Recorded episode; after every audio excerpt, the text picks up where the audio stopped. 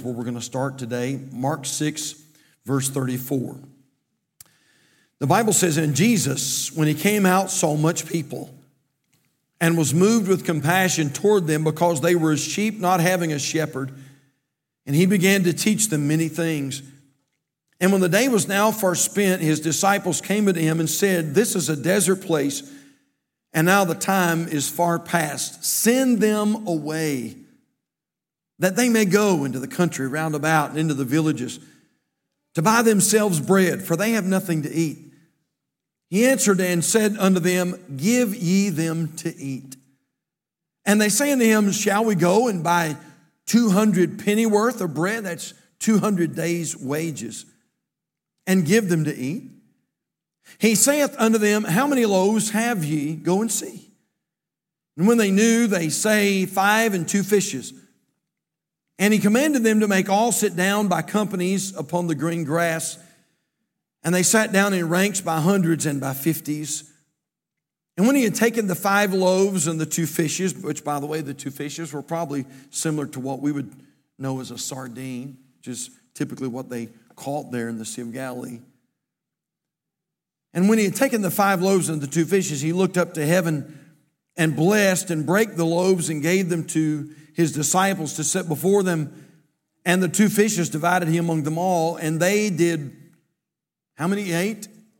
And they did all eat, the Bible says, and were filled. And they took up 12 baskets full of fragments and of the fishes, and they did eat of the loaves, uh, and they that did eat of the loaves were about 5,000 men.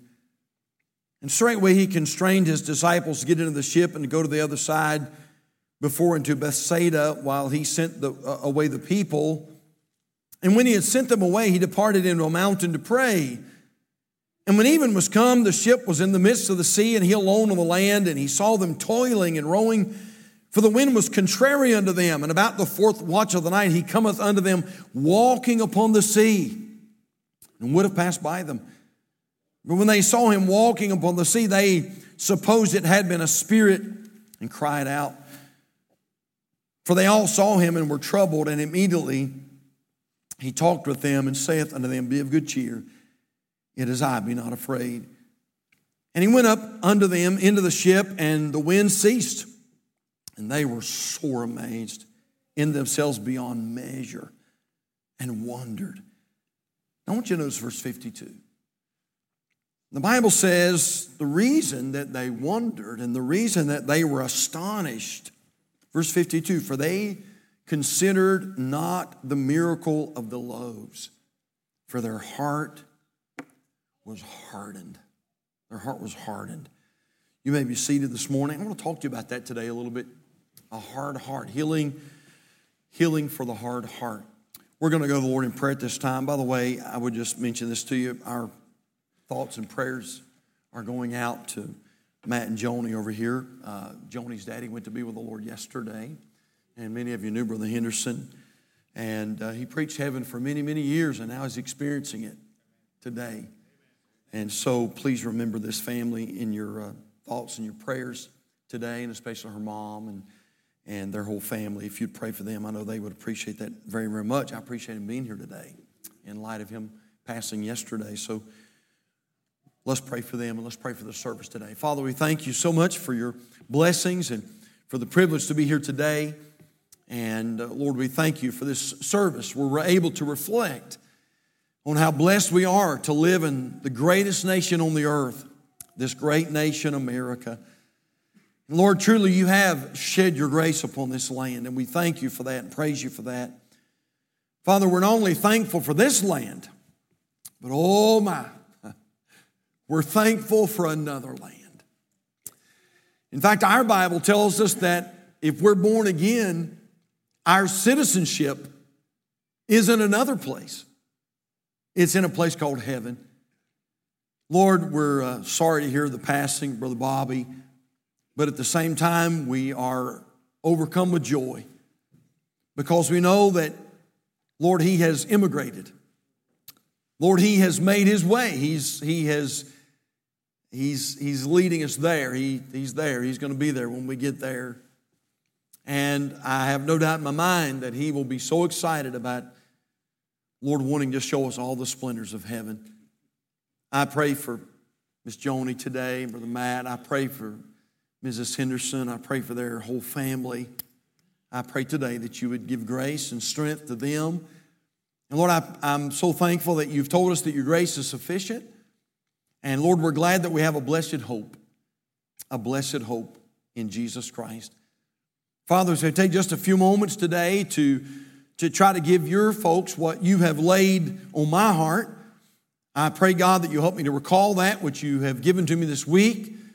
I pray that I will leave out anything that, that, uh, that I had planned on saying that you didn't want said. And I pray that you'd fill us with the power of the Holy Spirit. And Lord, everything that's said and done, I pray would honor you and glorify you and, and, uh, and save that one that's lost and encourage that one that's saved. And, and Lord, help us to grow in the faith today, please. We love you and ask you for your help. In Jesus' name we pray. And for his sake, and all God's people said, Amen. Well, what a great passage of scripture that we read this morning in Mark chapter 6 about the feeding of the 5,000. Interestingly, the feeding of the 5,000 is the only miracle that's recorded in all four gospels. You'll find it in Matthew chapter 14, Mark chapter 6 that we read this morning, Luke chapter 9, and also in John chapter number 6. And this is what I thought about this week as I was reading the story and studying over this. I thought, you know, the Spirit of God, for the Holy Spirit to make mention of this miracle in every single gospel, it seems somewhat evident that, that Christ is wanting to emphasize and even prioritize this miracle within the hearts and minds of those who read it. And how blessed we are to be able to read it today. What a great story it is. My wife and I and our church was such a blessing to us, but my wife and I had the opportunity to, to, to stand at the very spot where this took place, where the Lord Jesus Christ, uh, where, where it's believed that he fed the multitudes and then he uh, began to speak to them and begin to teach them. And it is somewhat like an amphitheater, somewhat like what we have over here uh, at our side property, much larger than that, of course, and overlooking the, uh, the Sea of Galilee. But what a miracle this is, is the Lord Jesus takes five loaves, small loaves, by the way, probably something that would be similar to our uh, yeast roll or something like that, and then two small fishes, probably like a sardine. And he blesses this food, he breaks it, and he feeds 5,000 men. We're not exactly sure how many women and children. Some scholars say probably in the neighborhood of 15 to 20,000 people were there that day at that miracle, and all were fed generously. In fact, so much so that when it was all said and done, they gathered up 12 baskets full of the fragments that remained. What's really, really sad, though, about this story that we read is that his disciples completely missed it. They completely missed this miracle. For the Bible says a little bit later on, as they're on the Sea of Galilee and they're on their way to Bethsaida, the Bible says that a storm comes up and it begins to uh, toss the little boat around and they begin to take on water. And, and our Bible uh, tells us that the Lord Jesus comes and he comes walking on the water and they see him walking on the water and they believe he's a spirit. And then the Lord Jesus Christ speaks out to them. Of course, they realize that it's the Lord and and, and Christ gets in the boat with the apostles here, and immediately the Bible says the wind ceased. And the storm calms, in fact, look, if you will, at, uh, look at Mark 6, verse 49. The Bible says, But when they saw him walking upon the sea, they supposed it had been, had been a spirit and cried out, for they all saw him and were troubled. And immediately he talked with him and saith unto them, Be of good cheer, it is I, be not afraid. And verse 51 And he went up unto them into the ship, and the wind ceased. And look at this next part, and they were sore amazed. And they were sore amazed. You know what it means? It means to throw out of position. I mean, man, it threw them, it, it, it threw them back. It means to be astonished. They were astonished in themselves beyond measure and wondered, for they considered not the miracle of the loaves, for their heart was hardened. They completely missed the power. They completely missed the blessing. They completely missed this, this miracle of feeding the 5,000. They completely missed it all. And the reason is because the Bible tells us their heart was hard. Now, when I read that, I thought, what was it? What, what was it in their heart that made their heart so hard that made them miss this greatest of miracles maybe ever recorded? And here's the answer to that question, church it was bitterness. Bitterness is what so hardened their heart that they completely missed it. And they were bitter, I believe. They were bitter because the people demanded and even expected more ministry when they were supposed to be starting a time of rest. Look back again, Mark 6, verse number 30. The Bible says, the apostles gathered themselves together unto Jesus and told him all things, both what they had done and what they had taught. Now, if you go back and read a little prior to this, the, the uh, John the Baptist has just lost his head.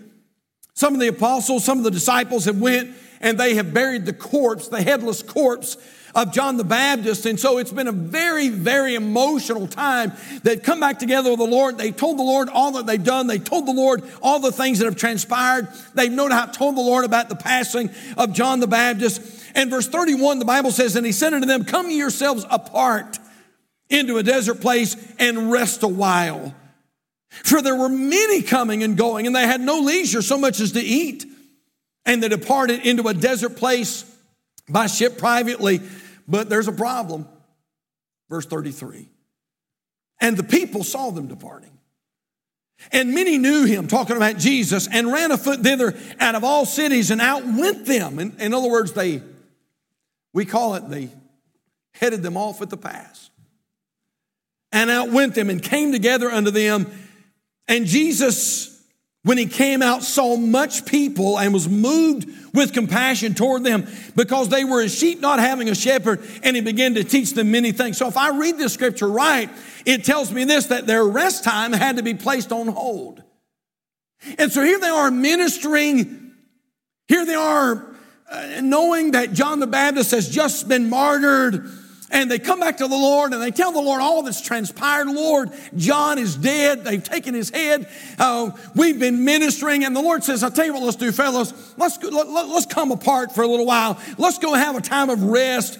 And, and the Bible says that the people met them on the other side of the Sea of Galilee. Now, the Sea of Galilee is not a very, very large bar, body of water. It's about 13 miles long by eight, uh, eight miles wide.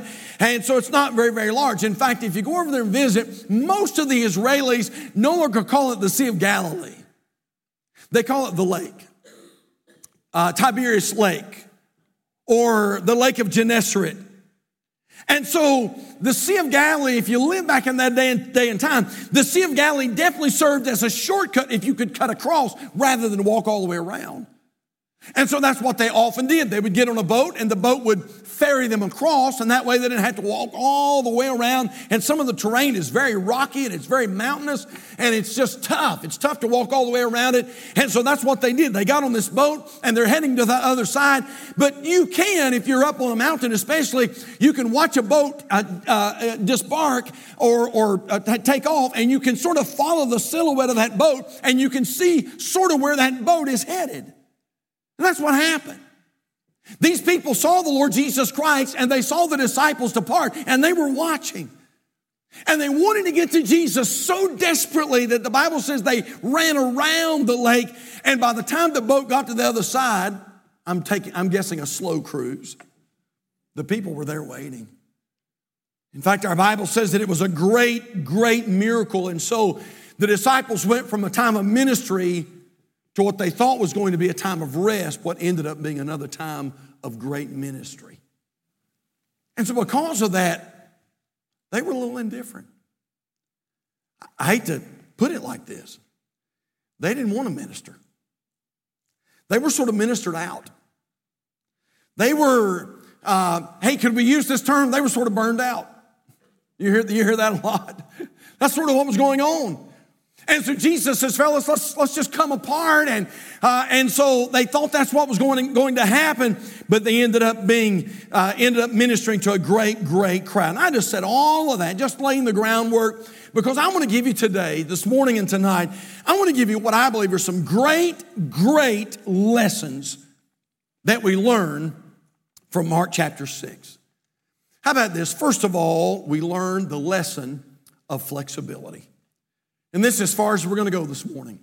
The lesson of flexibility. Now look back at your Bibles, Mark chapter 6 and verse number 30. And boy, I hope you'll hear me out on this. Mark 6, verse number 30. The Bible says in verse 30, and the apostles gathered themselves together unto Jesus and told him all things, both what they had done and what they had taught. Lord, you wouldn't believe what happened you wouldn't believe the demons we've cast out. You wouldn't believe what happened to John the Baptist. You wouldn't believe the opposition that we ran into. You wouldn't believe the uh, demon possessed people that we've ministered to and the miracles that we've done. And, and so they're telling the Lord about all of this busy, busy time of ministry. And verse 31, and he said unto them, Come yourselves apart uh, into a desert place and rest a while, for there were many coming and going, and they had no leisure so much as to eat. And they departed into a desert place by ship privately. Verse 33, and I know we read this already, but I want you to see this again. I've got this highlighted in my Bible here. And the people saw them departing, and many knew him and ran afoot thither out of all cities and outwent them and came together unto them. And Jesus, when he came out, saw much people and was moved with compassion toward them because they were as sheep not having a shepherd and he began to teach them many things. Now i want to stop today and i want to say this. This was not the original plan. At least not in the mind of the disciples. I do believe by the way it was the original plan of the savior. But it was not the original plan in the minds of the disciples. You know what the disciples were geared up for? They were geared up for vacation We've been ministering, we've been preaching, we've been teaching, we've been casting out devils, we've been doing all these things. We've been so involved in ministry. The Bible says they literally weren't even taking the time to eat. And so Jesus says, let's get away for a little bit. And so now man, they are, they are ready for some R&R, some relaxation. They are ready just to take a cruise on the Sea of Galilee. And man, we're just going to let our hair down and we're going to have a good time and we're going to eat and we're going to drink and we're going to be merry. And, and so this was not the original plan. This was not how uh, things were supposed to go. Uh, but you know what? I read that this week and the Spirit of God spoke to my heart. And I thought, man, what an amazing life lesson. Hey, church, May I say this this morning? Be willing to allow God to change your plans. If He so decides without you becoming upset and bitter about it. Did you know that God's ways don't always make sense to His children? This didn't make sense to the disciples. they were ready to go get under a shade tree. That's what they wanted to do. We'll get into that a little bit later tonight, but that's why when they got to the other side and here's this massive crowd, they said, Lord, send them away. We're so over this. We're so done with this. We just want to relax. We just want to vacate. We want to get away from all these things. And I'm sure that in the minds of the disciples, this didn't make sense to them. But God's ways don't always make sense to his children. Can I put some references on your screen this morning? How about Isaiah 55 and verse number 8? The Bible says, For my thoughts are not your thoughts, neither are your ways my ways, saith the Lord. For as the heavens are higher than the earth, so are my ways higher than your ways, and my thoughts than your thoughts. Now, I said all that to say this that there are people all over America today who are indifferent and bitter against God. They're not in church where they're supposed to be, they're not reading their Bibles, they're not spending time in prayer. Somewhere along the line. They, they, they got out of God's will. And it's all because all of a sudden, when they had everything planned out and they knew exactly where they were going and, and they had their whole life in front of them, and this is my dream and this is what I'm going to do, the Lord Jesus Christ threw a wrench in the gears and He changed things. And because He changed things, they didn't have that flexibility in their spiritual life. And because of that, they got all messed up and they got mad and they got angry and they got indifferent and they fell out with God. Now, I want you to take your Bibles this morning, if you will, please. I want you to turn over to the book of Job.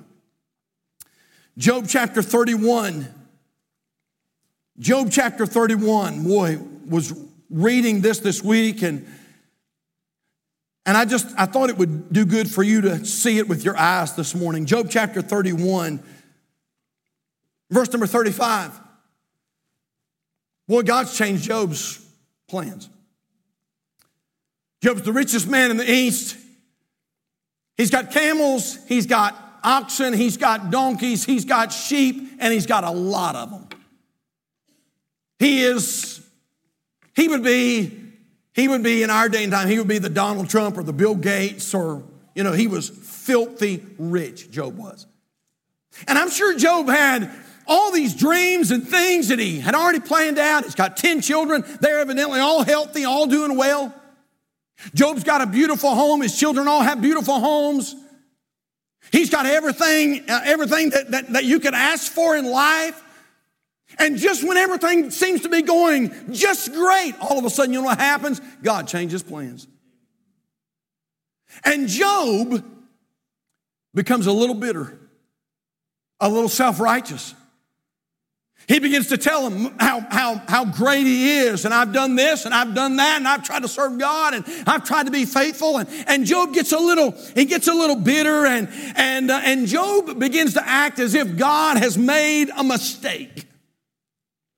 And if God owes him an explanation, look at it, Job chapter 31 and verse number 35. Job said this, Oh, that one would hear me Behold, my desire is that the Almighty would answer me. God, why did you do this? Why did you change things up? Everything was fine, everything was going great. And he said, You've changed everything uh, up. And he said, On top of that, you never have explained to me why you did it. And can I just say, Calvary, God doesn't have to explain. You say, Preacher, I went through this major trial and and I don't understand it, and God never has showed me why. And, you, and did you know this? God may never show you why until one of these days you get in heaven. Look what he says here. All that one would hear me. Behold, my desire is that the Almighty would answer me and that mine adversary had written a book.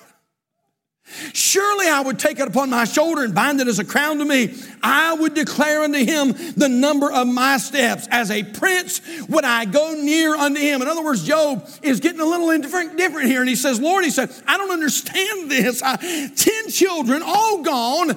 My houses are all gone. My riches are all gone. My prosperity is, is gone. He said, I don't understand it. He said, Lord, would you explain this? You need to explain yourself.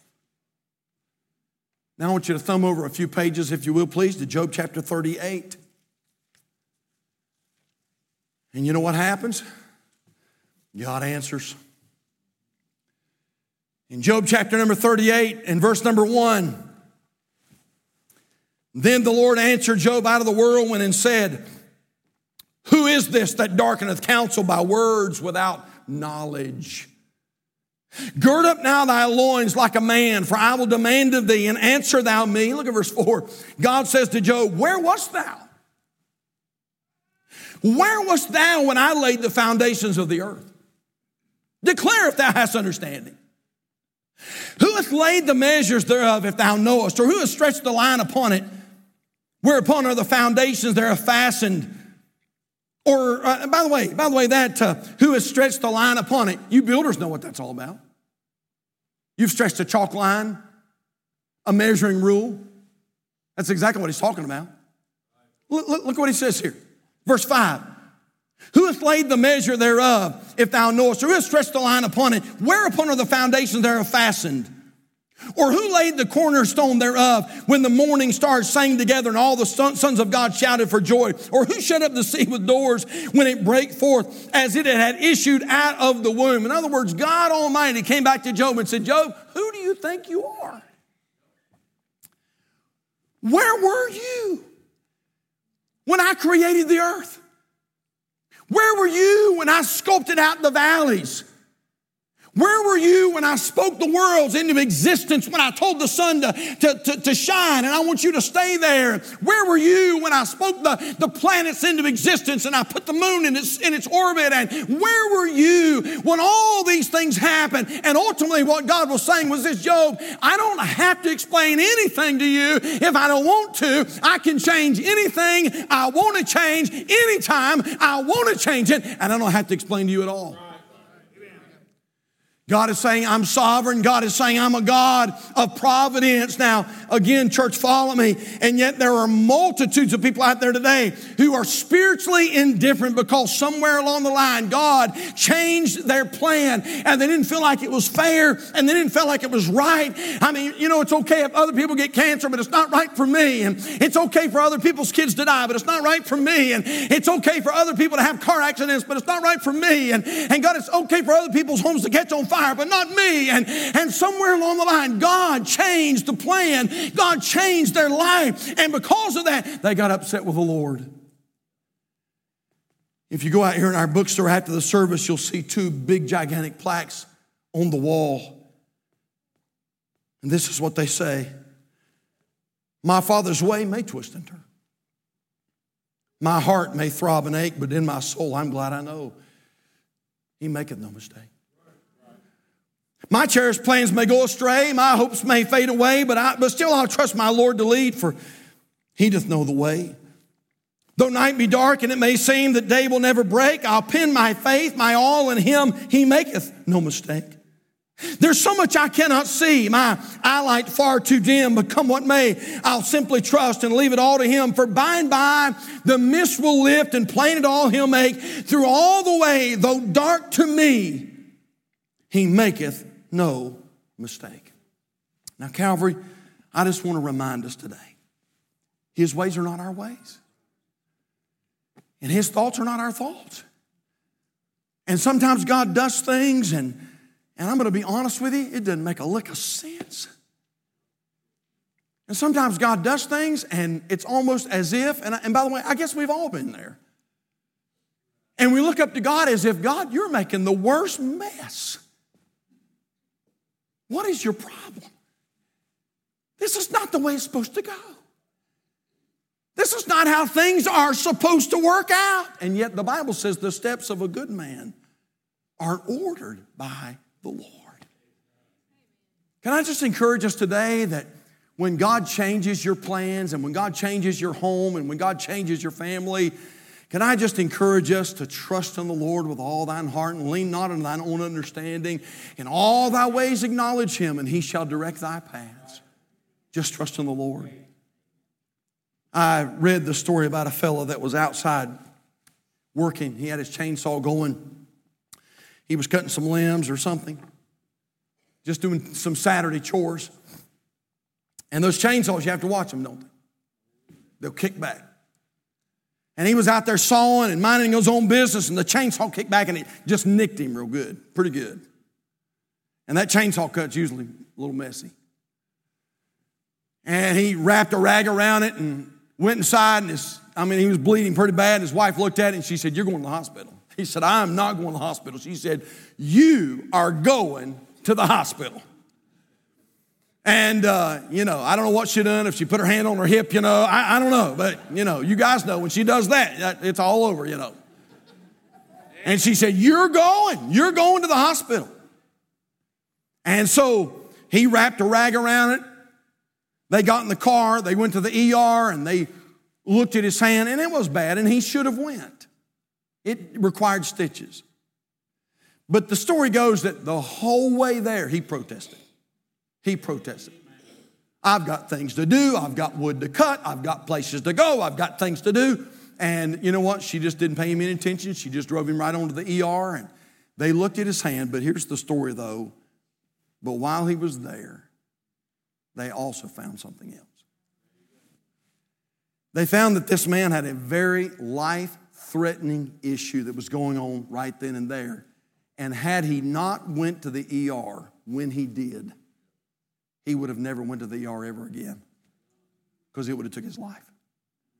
What he thought was what he thought was aggravating and what he thought was, you know, upsetting about his wife and what he thought was a bad thing, it ended up God was working behind the scenes. And God was taking care of that man. Have you ever done this? Have you ever gotten so upset? I know none of you have. I know, I can feel it.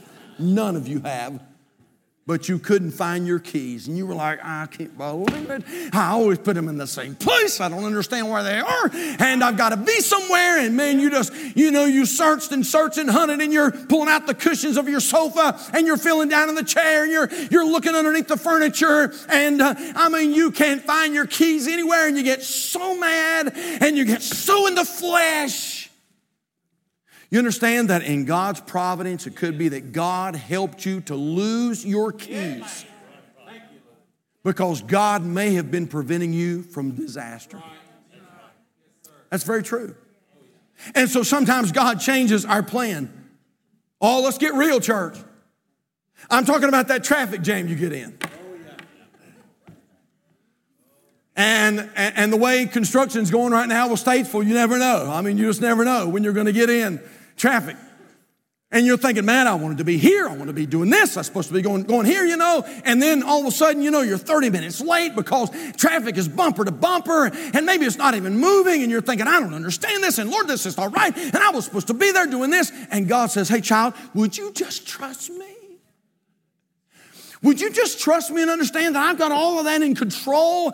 Did you know that could be that there is a God that loves you beyond measure, that may be keeping you from accident or maybe keeping you from, from catastrophe? And we didn't know that. We don't see that. Of course, we can't see down the line, but He sees it all. And so when those things come into our life and God changes the plan, hey, don't get upset with God.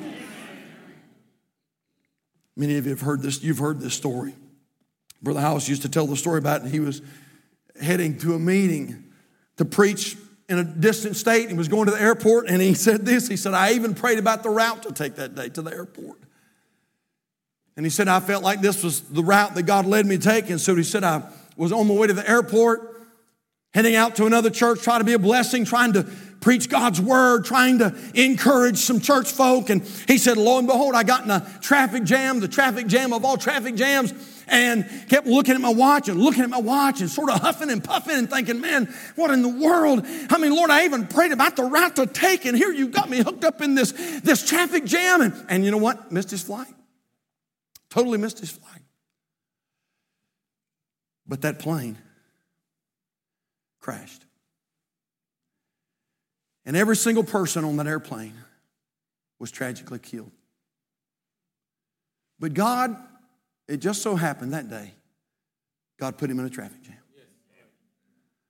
Please understand something, Calvary. From time to time, God may change your plans.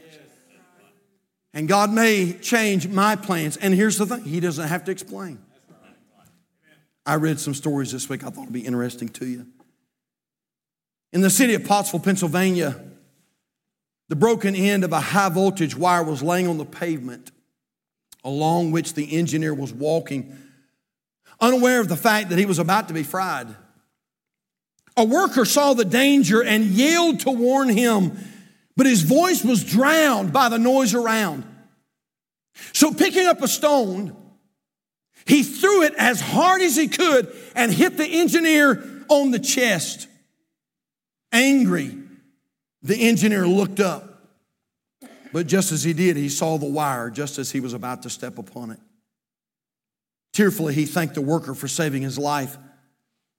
The stone hurt, but the high voltage wire would have hurt much worse. It was a loving act of concern that motivated the worker to throw the stone at the engineer. And when the Lord brings trials into our lives, we often get angry at God for throwing rocks at us.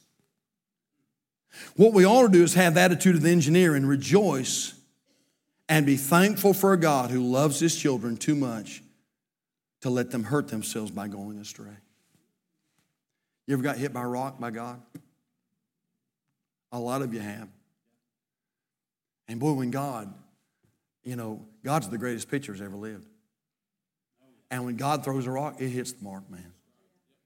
And it hurts like the dickens. Now you got to go to Bible college to understand those, those high class words, but it hurts like the dickens. And sometimes when, sometimes when God does that, we fire back and we say, Really? And I am going to church. And I'm trying to read my Bible and I've been trying to pray and I even been trying to tithe and I even thought about getting involved in a ministry and, and, and, and you have the audacity to hit me with a rock? Really? Well, let me tell you what I'm going to do. I'm, I'm done with church. I'm done with walking with God. No more tithing for me. And what we don't understand is this God hit us because a loving God was trying to keep us from making the worst mistake of our life. We're done. Imagine the following scenario. Three little boys walk into a large electrical compound in Okinawa. When the workman momentarily walks to his truck to get some tools, one of those boys touches a live wire and is instantly electrocuted to death. The parents are beside themselves with grief. They'd never sought God in their lives, but one thing they did know about God was that little ones, like their dead son, before the age of accountability, go to heaven. For the first time in their lives, this dad and mom sought the Lord, which culminated a month later in their salvation. That little boy was my older brother, and I was one of those three boys. Because of my brother's death, my parents came to faith in Christ and later became missionaries after retiring from the Air Force. God used my parents to reach hundreds of military members in churches they served in in Okinawa, Puerto Rico, Panama, and mainland Japan. The end result of one tragic, sad, horrible physical death led to hundreds coming to eternal life. Hey, Calvary, we're going to bring it to a close right there. This is all I'm saying. We don't always understand what God is doing. And sometimes when God does things, it seems so unfair. God, I've tried to be so faithful. And yet you hit me with this rock. God, I don't understand. I, I, I don't understand. And here's the temptation the temptation is to become bitter. And when you get bitter, guess what happens? Your heart gets hard. Now, we're going to delve into that a little bit more tonight. And so I hope that you'll be here this evening. Let's bow our heads this morning, if you would, please.